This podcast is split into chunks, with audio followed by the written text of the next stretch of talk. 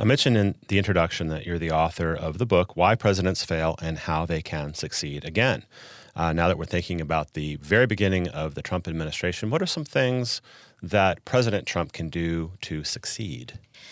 Well, the first thing he has to do, and this I talk about a lot in the book, and it was a problem that affected both Democrats and Republicans, is he has to understand the government he runs because the government he runs is both the source of his greatest advantage and his biggest disadvantages. When the government you run crashes and burns, you get blamed. You're the president. The people in the country think that you're in charge of the government, even though it's a massive operation. And, you know, a lot of presidents are so put off by it that they don't spend any time learning it. Welcome to the Brookings Cafeteria, the podcast about ideas and the experts who have them. I'm Fred Dews. That was Senior Fellow Elaine Kamarck in my interview with her on what ex presidents do once they leave office. It was January 2017, and President Barack Obama was leaving the White House. We had a fascinating conversation about former presidents and their legacies, about the work they do, and what they are expected to do.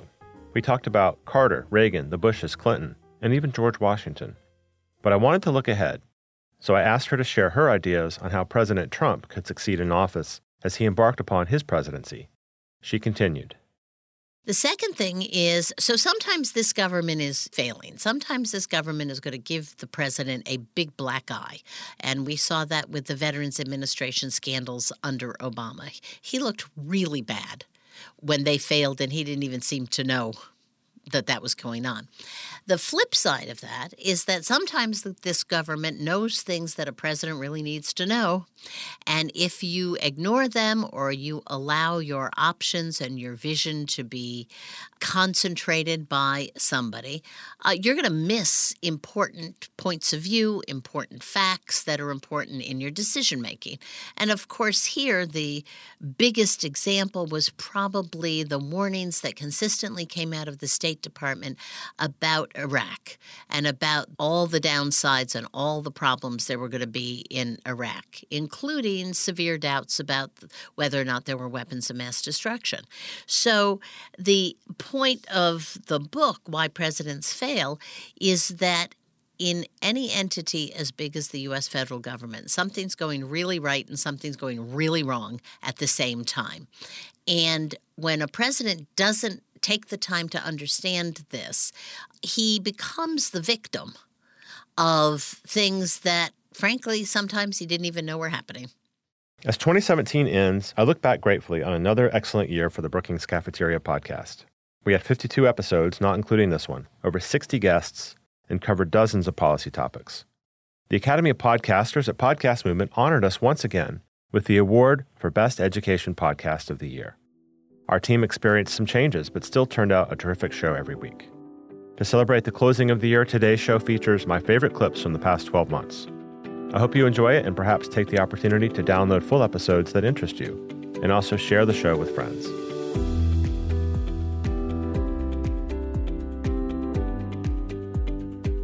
The Brookings Cafeteria is brought to you by the Brookings Podcast Network. Follow us on Twitter at Policy Podcasts and subscribe to the show on Apple Podcasts or wherever you get your podcasts.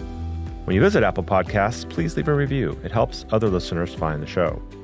And we're on the Brookings website at brookings.edu slash podcasts. If you have a question for a scholar, send it to bcp at brookings.edu. If you attach an audio file, I'll get an expert to answer it in an upcoming episode. Finally, I want to thank everyone who has made this show possible each week. The audio engineer and producer is Gaston Reboredo who was backed up from time to time by Mark Holscher and Ian McAllister. Vanessa Sauter was the producer for much of the year, and after she joined the Lawfare team, was replaced by Chris McKenna and Brennan Hoban. Thanks to all three of you for your work, without which I would not be able to do mine. Bill Finan did the interviews with the authors of 11 Brookings Press books, and I look forward to more of his excellent interviews in the new year. Adrianna Pita is the host of our Intersections podcast and guest hosted some episodes. Thank you for your excellent preparation and contribution. I want to pay special recognition to Governance Studies fellow Molly Reynolds and Economic Studies senior fellow David Wessel, who both appeared on the show as a guest or contributor more than 12 times each this year to update us on what was happening in Congress and in the economy. Our interns this year have included Kelly Russo, Chris McKenna, who is now on staff, Sam Dart, Pamela Berman, and Julian Chung. Special thanks to Julian for helping pull this episode together by pulling all of the clips for the show. And also my thanks to Jessica Pavone, Cameron Zotter, Eric Abalahin, and Rebecca Viser for their design and web support. And to the social media team here, Amanda Waldron, Ashley Wood Schelling, and Ashley Fox for all they do to help promote podcast content. Thanks to my boss, David Nassar, for his continued leadership and support. And finally, thanks to you, the listeners, for downloading, sharing, and I hope enjoying the program. And now, here's the rest of the best of the Brookings Cafeteria podcast in 2017. Russia was a dominant topic throughout the year, both in terms of its interference in the presidential election and in its assertion of a power abroad. In an episode on the relationship between the U.S. and Russia in terms of nuclear policy, arms control, and the conflict with Ukraine, I asked Steven Pifer, Senior Fellow and Director of the Arms Control and Nonproliferation Initiative, whether Russia is really a threat to U.S. interests. I think when you look at Russia today, say in contrast to five to seven years ago, Russia is at least a challenge and perhaps a threat to U.S. interests in a way that we didn't see it for most of the period from 1991 up until the mid 2000s. And you've seen it, I think, in several ways. First of all, you've seen a Russian military buildup, both in terms of nuclear and conventional weapons, but also Russian readiness to use force. The seizure of Crimea from Ukraine in 2014, followed by Russian instigation of and support for armed separatism in the Donbass in the eastern Ukraine, including with the provision of regular units of the Russian army.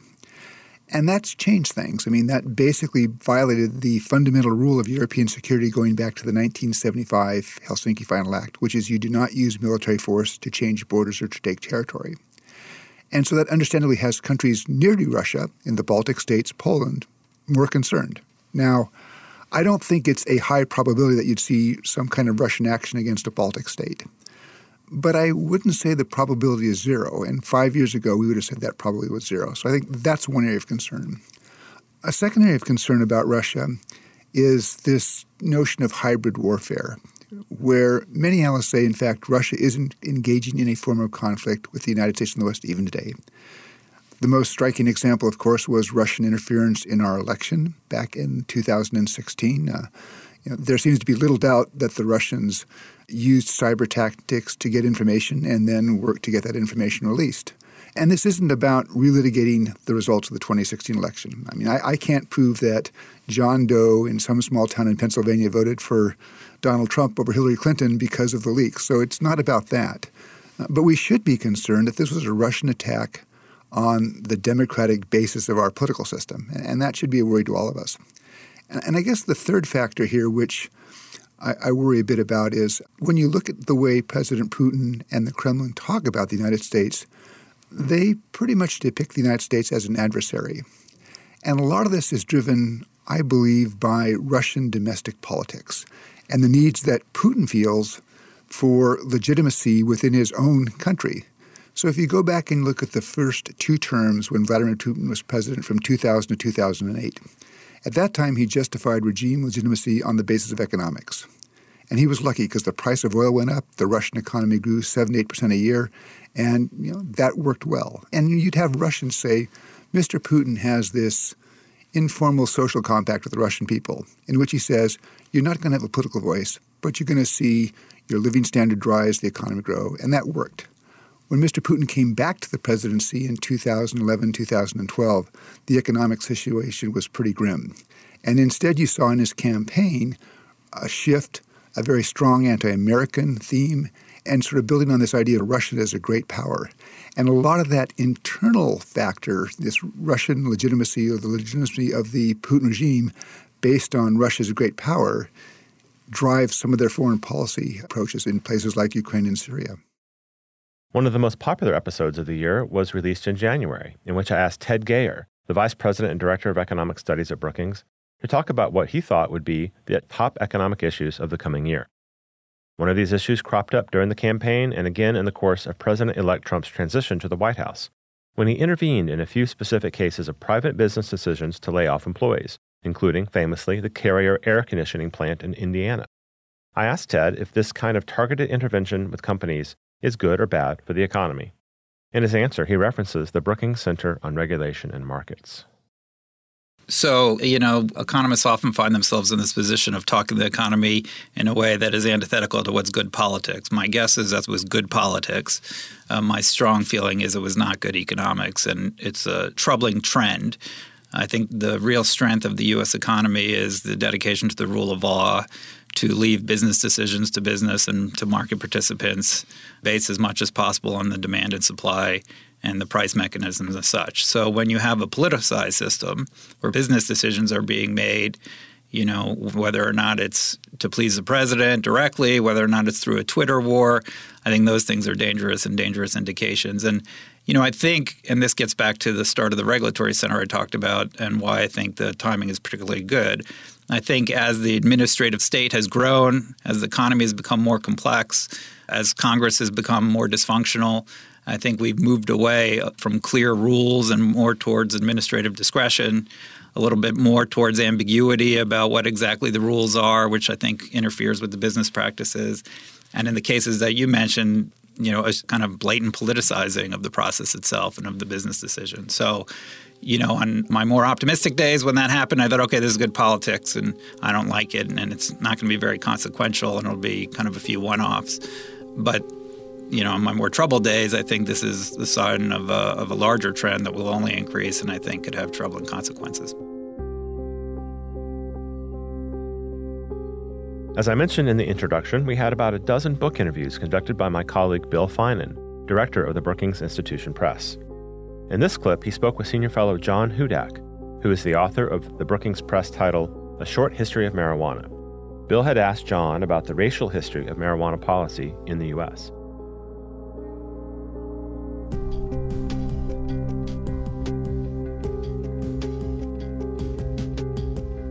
The racial history is one that dates back quite some time. And after the Spanish American War, there was significant Mexican immigration into the United States. And with it came all of the typical outgroup vilification that happens during waves of immigration. And in fact, oddly, we're getting back to that mm. rhetoric in our current politics, which is really unfortunate. But the plant was seen as something that was infecting good red white communities and it was being brought there first by Mexican immigrants. Then it became a product of the jazz movement which was of course code for African Americans. And this was a product that never really entered white communities but it was something for Harlem. It was something for New Orleans. Mm-hmm. it was something for what at least some people thought of bad parts of society and culture and that continued beyond just looking at certain groups and assigning that to rhetoric in media and from government about people committing crimes under the influence of marijuana. And those crimes were almost always perpetrated by a person of color, and oftentimes the victims were white Americans. And so this became a real divisive tool, rhetorically, politically, that was steeped in an often under discussed racist chapter of American history. One of our recurring segments is Metro Lens, in which an expert from our Metropolitan Policy Program talks about his or her research on the issues affecting metropolitan America. Here's one on a topic we heard a lot about during the election jobs and the out of work. Who are they? Hi, I'm Martha Ross. I'm a fellow with the Brookings Metropolitan Policy Program. Montgomery County, Ohio, and its biggest city, Dayton, have struggled to adjust to economic changes in the past few decades.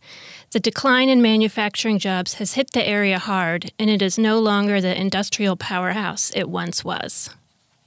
The county often comes out on the wrong side of various statistics with below average employment rates and educational levels and above average disability rates. My co author Natalie Holmes and I examined Montgomery County along with more than 100 other cities and counties in our new analysis, Meet the Out of Work. Our goal was to go beyond the unemployment headlines to get a better sense of the people who are on the sidelines of the labor market. And because not all places fare equally well in the global economy, we wanted to look at the local level, since statistics at the national, state, and even regional level can mask substantial disparities. Montgomery County is in the southwestern part of Ohio, the same part of the state that author J.D. Vance grew up in and described in his memoir, Hillbilly Elegy. It has a population of about 530,000, including Dayton. We identified different groups within Montgomery County's out of work population, and as in other jurisdictions, the largest group is what we call less educated prime age people, those with a high school diploma or less, and primarily between the ages of 25 and 54. This group accounts for 41% of all out of work people in Montgomery County. They have a median age of 39, nearly half of them are male, and about one quarter worked in the past year. Two thirds are white, 27% are African American, and 8% are Latino. They have a median family income of about 25,000 and about a third are caring for children. 25% report having a disability. This is a group facing a lot of barriers to employment. As we outline in the report, there are multiple strategies to help people improve their skills, get a job, and increase their earnings. These different approaches share two core characteristics First, they offer education, training, and job search assistance tied to local labor market demand. They use labor market data and engage with employers to ensure that their curriculum and courses match up with current and projected job openings. And second, they tailor their programs to meet the needs of the people they are serving. They may help people improve their reading and math skills in order to succeed in college courses, job training, and apprenticeships. They may arrange childcare, they may provide coaching and mentoring, and so on. But on its own, more education and training won't get the job done, especially in weak market economies. As my colleague Amy Liu has highlighted, skills training and workforce preparation should be an integral part of a region's economic development strategy. This is hard and long term work, but if regions knit together and build on their assets, such as industry clusters, civic leadership, and educational institutions, they can grow good jobs, prepare and connect residents to those jobs, and build or maintain a competitive advantage. This endeavor is a marathon, not a sprint, but it is not a race we want to lose.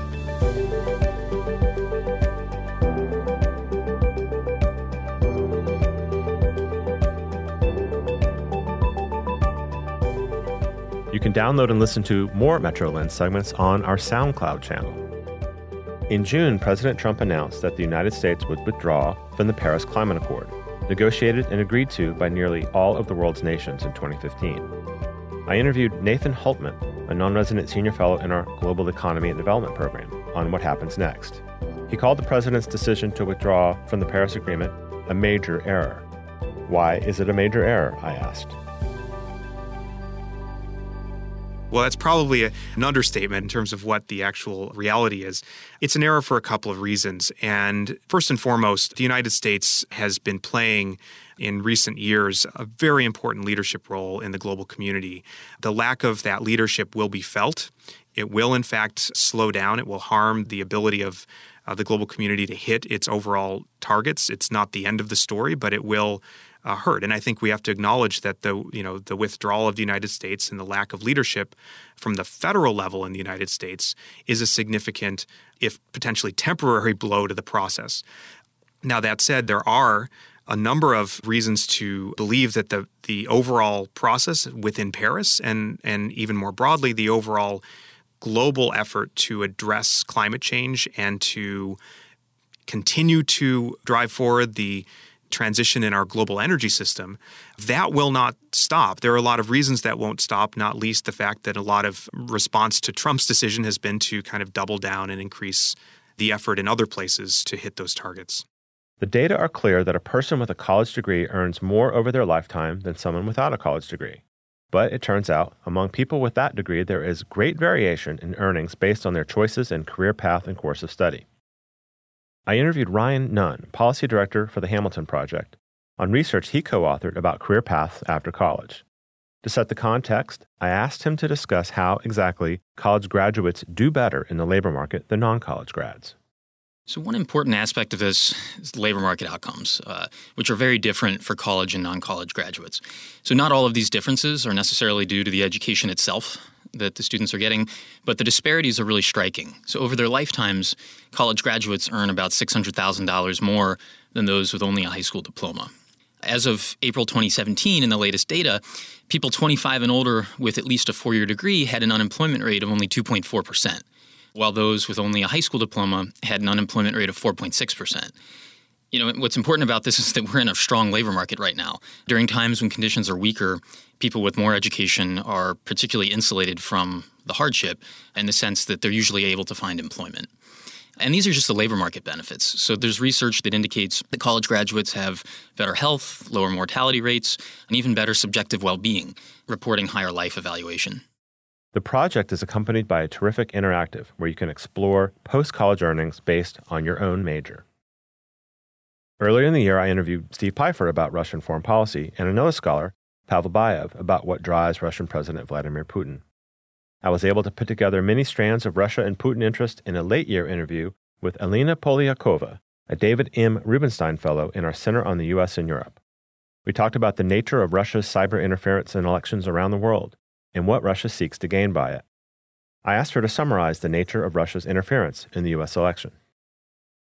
I think what we saw in the United States in 2016 was, in many ways, a replication of what has been happening in other post Soviet countries, especially Ukraine. And you mentioned cyber, but I think cyber and media, the information environment, they're very much linked right? So what we saw actually happening in the United States wasn't just a cyber hack. Countries, intelligence services are constantly trying to gather information. We break into each other's servers, et cetera, for intelligence gathering purposes. But what we saw was this merger of cyber attacks with a disinformation campaign. And it was really that latter part, the disinformation campaign, that was so significant because we really saw our national narratives around the elections uh, being hijacked by a foreign power, them setting the agenda on what the news media were covering at the time. And I think it really took I mean, we're still in that moment now, actually. It's sort of a moment of reckoning, trying to understand how did we get here? How are we so easily manipulated? And I don't mean manipulated in the sense that I think what the Russians did in 2016 actually changed the outcome of the election. I don't think it did. I think we would have had the same outcome anyways. But what was particularly shocking is just how brazen and out in the open the Russian campaign was. And when I say Russian, I should be clear that I'm not necessarily talking about just the Russian government. I mean, we know from intelligence agencies in the United States that the Russian intelligence services were involved in the hacking, especially and also in leaking that information to WikiLeaks. But there are also many, many proxies and intermediaries and, you know, renegade volunteers, whatever you want to call them, that are de facto helping the Russian government, but we can't necessarily attribute them to working directly for the Russian government.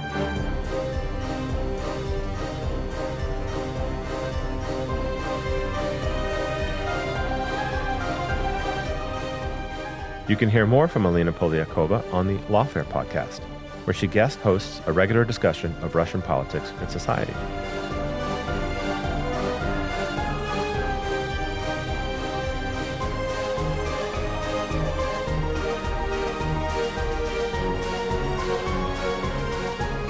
In June, we produced a very special edition of the Brookings Cafeteria. It was the 50th anniversary of the 1967 war between Israel and a coalition of Arab states Egypt, Syria, and Jordan.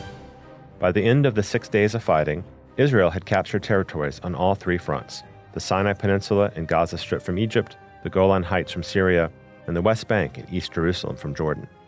And with those territories, hundreds of thousands of people, primarily Palestinians, today numbering millions, came under Israeli control. In this episode, five Brookings scholars shared their insights and expertise on a range of current policy issues that have roots in the conflict.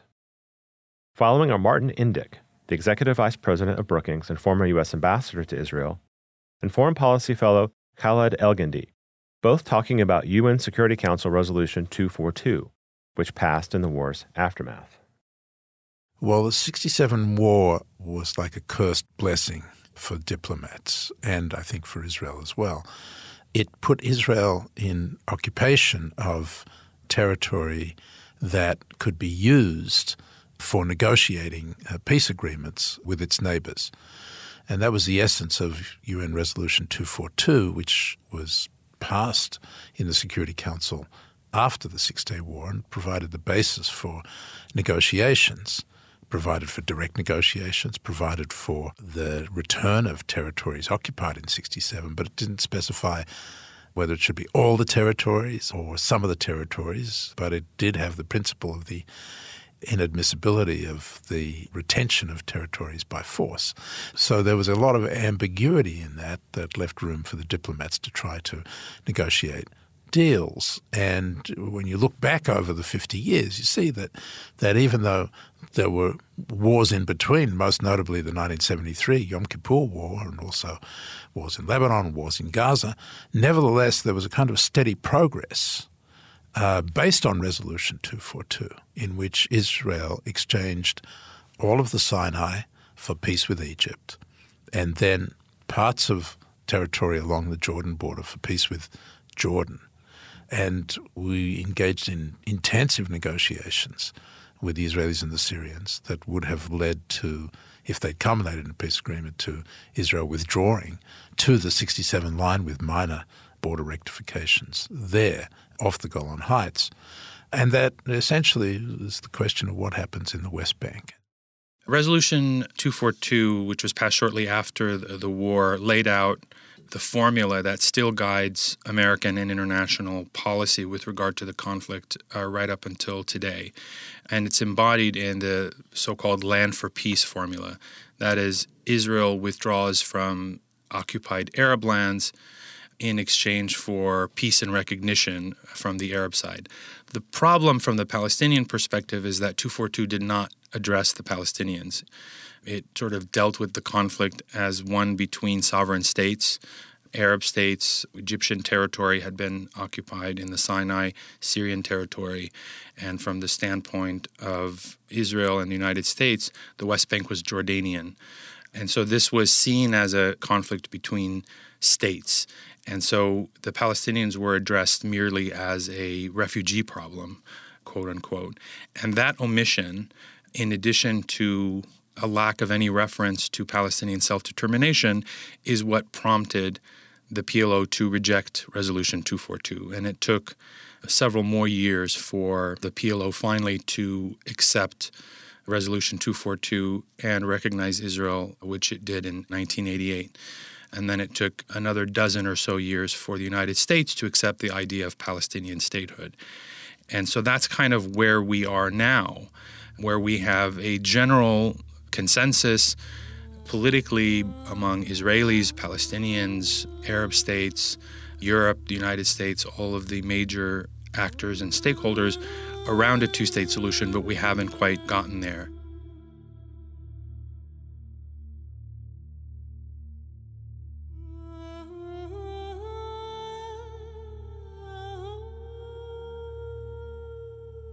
A new research report from the Center for Universal Education here at Brookings shows how promoting girls' education, reproductive rights, and life skills are also effective strategies for mitigating the effects of climate change.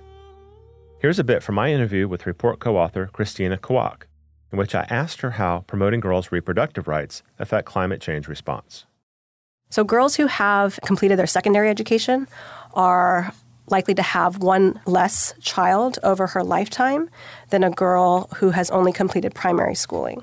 So we know that with increased levels of education, there is a relationship to lower numbers of children that she bears across her lifespan. But the issue here is that, or at least what we're arguing that many actors that are sort of gravitating towards this approach are missing, is that the underlying lever of change is actually the impact of education on her ability to control her reproductive life. So, although we know that research shows that there's a strong correlation between girls' education and reduced fertility rates, there's something deeper that's happening that most actors who are promoting girls' education and climate change are missing there's some ethical issues with reducing fertility rates. It's like, oh, we're going to have population control rather than a focus on gender justice and a rights based approach. Can you kind of address that conflict a little bit? One of the major concerns here is that it places the cost of reproductive decisions on the shoulders of girls and women in the global south, while ignoring other kinds of anthropogenic factors that contribute to climate change, like consumption levels and technology, that are typically and have historically been driven by the global north. It also ignores other population dynamics like urbanization, aging, household consumption levels, and household size that also affect how demographic trends can influence carbon emissions. So, by moving away from this heavy focus on girls' education and women's eventual fertility, what we're really saying is that we need to approach women's reproductive health from a gender justice and a rights based approach, which allows us to avoid some of these more tricky terrain where population focused agendas might be misappropriated by coercive state policies that further infringe on the reproductive rights of marginalized women in the global south. We also argued that a focus on more of a gender justice, rights based approach to women's reproductive health also creates a more equitable climate action that is focused on girls' empowerment and gender equality rather than her reproductive decisions.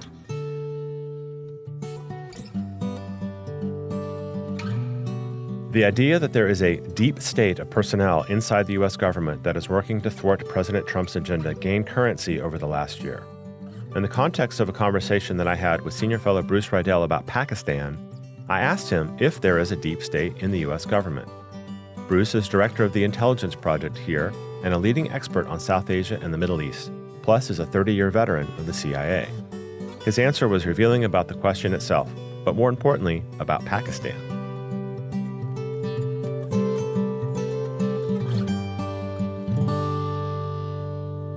I don't think there's a deep state in the United States.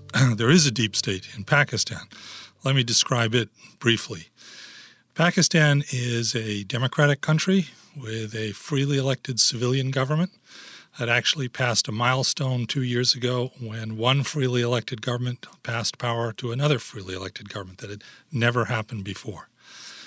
But underneath the civilian state is the military state, what people call the deep state which is the Pakistani Army and the Pakistani Intelligence Service, known as the Inter Services Intelligence Directorate, or ISI. The civilian state has little, if any, control over what the military and the intelligence services do. It doesn't even pretend, really, to have control over it. And Pakistanis know that the intelligence services and the army can literally kill anyone they want to and get away with it. And there are thousands of disappeared who've ended up either in jail or, in many cases, being killed by this deep state. Now, in the United States, we have a military, but it's subject to the balance of civilian rule. The head of our military is a civilian. The current case, Jim Mattis is a retired military, but that's unusual. Usually it's run by civilians. We have an Office of the Secretary of Defense run by civilians in order to ensure civilian control over the military. Our intelligence services are similarly overseen by numerous checks and balances, including the Congress of the United States. So to make the argument that we are now somehow a deep state like Pakistan, I think is just absurd. In his recent book, Dream Hoarders How the Upper Middle Class is Leaving Everyone Else in the Dust, Why That Is a Problem, and What to Do About It, senior fellow Richard Reeves argues that American society has become very class defined and that we can take effective action to reduce opportunity hoarding and thus promote broader opportunity. In the course of the conversation he had with Brookings Press director Bill Finan, the fact that Reeves is also author of a biography of British philosopher and political economist John Stuart Mill came up. Here's Bill Finan and then Richard Reeves. You're the author of a biography of the philosopher and economist John Stuart Mill. I'm curious to know what you think Mill would say of the unequal system we have in America today. I cannot tell you how grateful I am to you for bringing John Stuart Mill into this conversation. Let's hope it survives the edit. because, oh, by the way, Mill is needed more today than ever on issues of free speech as well. True. Um, true. But I think that you know Mill's liberalism, I'm using liberalism in the proper sense of the, the word, was actually kind of based on a really kind of very strong view of that actually most Americans, I think, would endorse of kind of the against inherited status. The idea that you know you inherit your position in society, which I kind of thought was one of the reasons why America was born in the 1st mm-hmm. place. But it turns out that for various reasons, complex reasons, and very often as unintentional consequences, actually status is pretty strongly inherited in the US. And so the class system does actually mean that too much is passed on from one generation to the next. And I know that from his attitudes towards education and from inheritance and taxation, that Mill was very strongly in favour of a society that was genuinely individualist, that was genuinely one where you could carve your own path and you could rise if that was what you chose to do. And everything, a glass floor, opportunity hoarding, this kind of dream hoarding that I identify in my book, all of those things stand in the way of the kind of classless society that not only every liberal, properly defined, but I think every American should support. Another issue that we heard repeatedly during the presidential campaign and also in this first year of the Trump presidency is that immigrants to the U.S. steal jobs from American citizens, hence the supposed need for a border wall between the United States and Mexico. Senior fellow Vanda Felbab-Brown authored a Brookings essay this year on the true costs of a border wall for the economy and the environment. Here's her answer to my question Do immigrants steal jobs and lower wages for American workers? So, the overwhelming evidence is no, at least not very significantly. Many studies have showed that the effect of immigration, both legal and illegal immigration, on jobs is very small, very marginal, and that immigrants mostly affect both wages and employment of some of the most underprivileged U.S. residents, which is significant, of course. Those are people who would be high school dropouts. Those are people who might be prior immigrants and who are affected by the new influx of immigrants. So people who have very low skills and find it very difficult to have any flexibility in employment and in fact have very poor human capital and find it difficult to compete. So these people are affected and clearly US policies need to be geared toward how to help how to empower those people, how to provide them with educations and skills so they can find legal effective employment.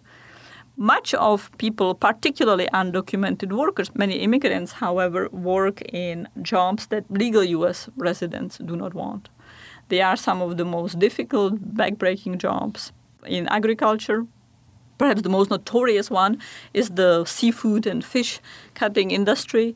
Very tough job, very physically demanding, quite unpleasant, and many sort of revelations over the past decade of conditions sometimes akin to slavery around the world, but also similar exposures about a decade ago in the United States. So it's these jobs where vast number of fresh immigrants end up in. Immigrants, however, are also crucial for the US economy in other ways. The US birth rates have gone down and US population is aging. The number of people who are drawing various entitlements, social security, Medicare and other benefits, it's rising. Right now it's about 40 million people and it's expected in 30 years to perhaps go as high as 80 million people, 86 million people in fact. That, however, means that with stagnant labor force, the burden on those who are employed will be significantly higher.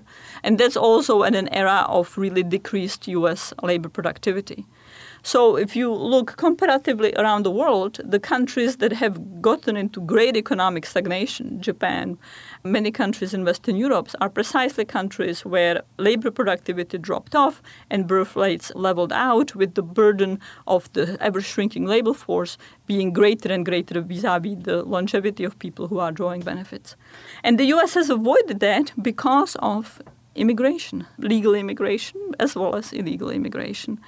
Now, President Trump is determined not just to reduce illegal immigration, or in fact to deport people, but also to significantly reduce legal migration.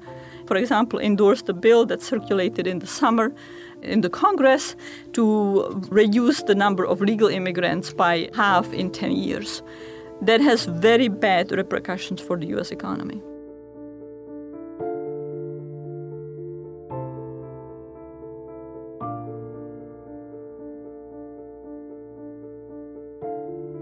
You can download and read her essay on the wall at brookings.edu slash the wall.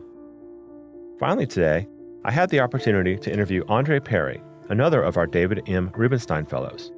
He is part of the Metropolitan Policy Program at Brookings and researches race and structural inequality, education, and economic inclusion. One of his research projects is a focus on the more than 1,200 majority black communities in the United States. I asked him why he is doing this research.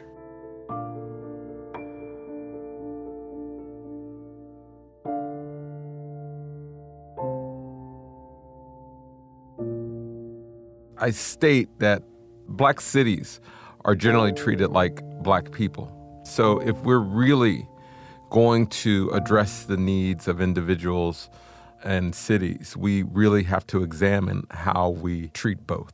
In your piece on our website that introduces the research project that you've embarked upon, you open with telling some of the story of Black Lives Matter. And you write in the piece if Black Lives Matter, then Black cities matter too. Can you explain why you make that connection? After Trayvon Martin was murdered, one of the lessons learned if we're going to improve any kind of system and or individuals we're going to have to make sure that they have a right to exist so for cities as for individuals if we're really going to seek improvement if we're going to try to uplift the economic options for people we're really going to have to assume that these places have a right to stand and so that's where I begin, not necessarily saying that we should keep black cities the way they are or that we should not reform certain things.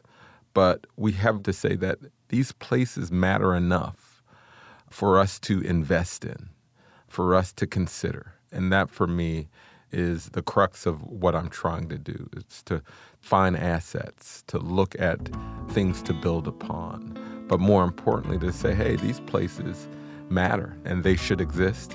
And we can then move forward from there.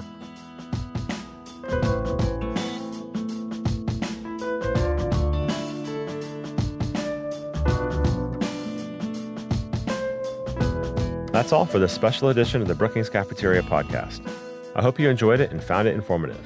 Thank you for listening, and thank you for sharing. You can visit our website at brookings.edu/bcp to find all of these and more episodes. Also visit brookings.edu/podcasts to find our other shows, including Intersections, 5 on 45, and events. Follow us on Twitter at Policy Podcasts. Send feedback email and questions to bcp at brookings.edu. I look forward to bringing you more great conversations about ideas and solutions in 2018. Happy New Year.